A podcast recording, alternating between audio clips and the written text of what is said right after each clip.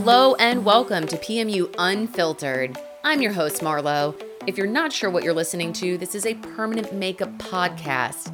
Yeah, that's right.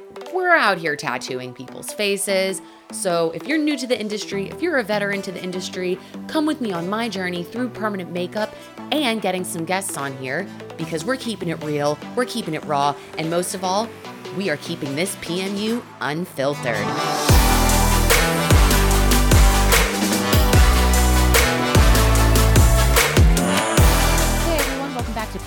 Unfiltered. I'm your host, Marlo, and today we're going to be talking about those ever so simple words, yet so fully loaded.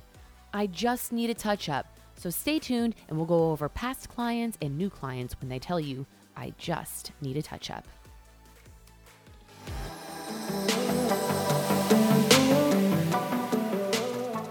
Ah, uh, touch ups aren't they just a great moment for us to take a look at our work and reflect and also continue to learn from ourselves? Not only do we learn from ourselves, we also learn a lot about our client habits and how well they listen. That aside, we need to take a look at why are we having clients coming back for that uh, that statement that kills my soul. I just need another touch up.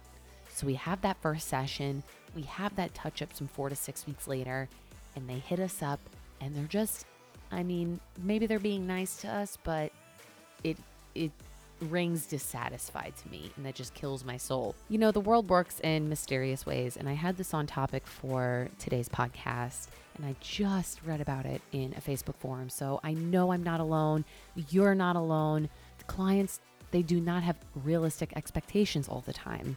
But we also have to look inside ourselves and say, did I do good work? And I will say this time and time again as much as we want to push back on the client and say, You're crazy. They're a difficult client. Ugh, she doesn't like me. She was nasty. Did you deliver? Did you deliver what you promised? Did you deliver what your Instagram looks like? Are you screenshotting and using other people's images and you promised someone something else? Did someone bring someone else's work to your studio and say, I want these brows? And you know you cannot do them like that. Did you deliver? Now, back to touch ups. When that call comes in from a client, post first session, post four to six week touch up, and here we are. We're now 12 weeks beyond the first time we've seen them, and we've get we get that phone call and it says, I just need a touch up. They come in, you look a little this, a little that, whatever. You know, it happens. We got to make our client satisfied. If you want to charge your client for your time, your materials, and an additional touch up fee, go for it. It's your business. This is your livelihood. If that's a part of how you want to run your shop, then your client needs to respect that. If you're more new in the industry and you need to continue to keep learning from your mistakes, you're doing the touch up for free. We have to be fair to our clients and to ourselves in our businesses and our livelihood. You know, we can't be eating ramen noodles for the next three years. Today's topic, we're actually going to be talking about other people's work. Mmm, funsies. Hi, I'm Melissa, and I had my eyebrows done somewhere else. I just need a touch up.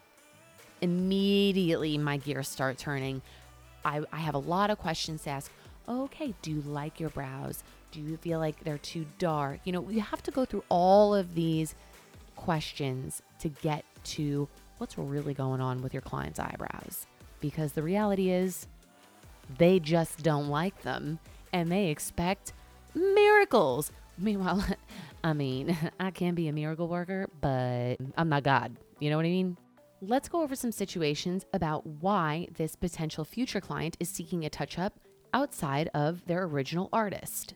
First one I went somewhere else and I moved and I'm looking for a new brow girl. God bless. I really love these clients because sometimes, for the most part, they're pretty satisfied with their brows, which means it's good work. I actually, I had someone recently, beautiful older woman, super duper like boss lady executive. I'm like, yes, can we go out to dinner and can I pick your brain? But she came to me and she's like, yeah, I just need a touch up. Took off the makeup. Whoa, Nelly. Dark ass brows.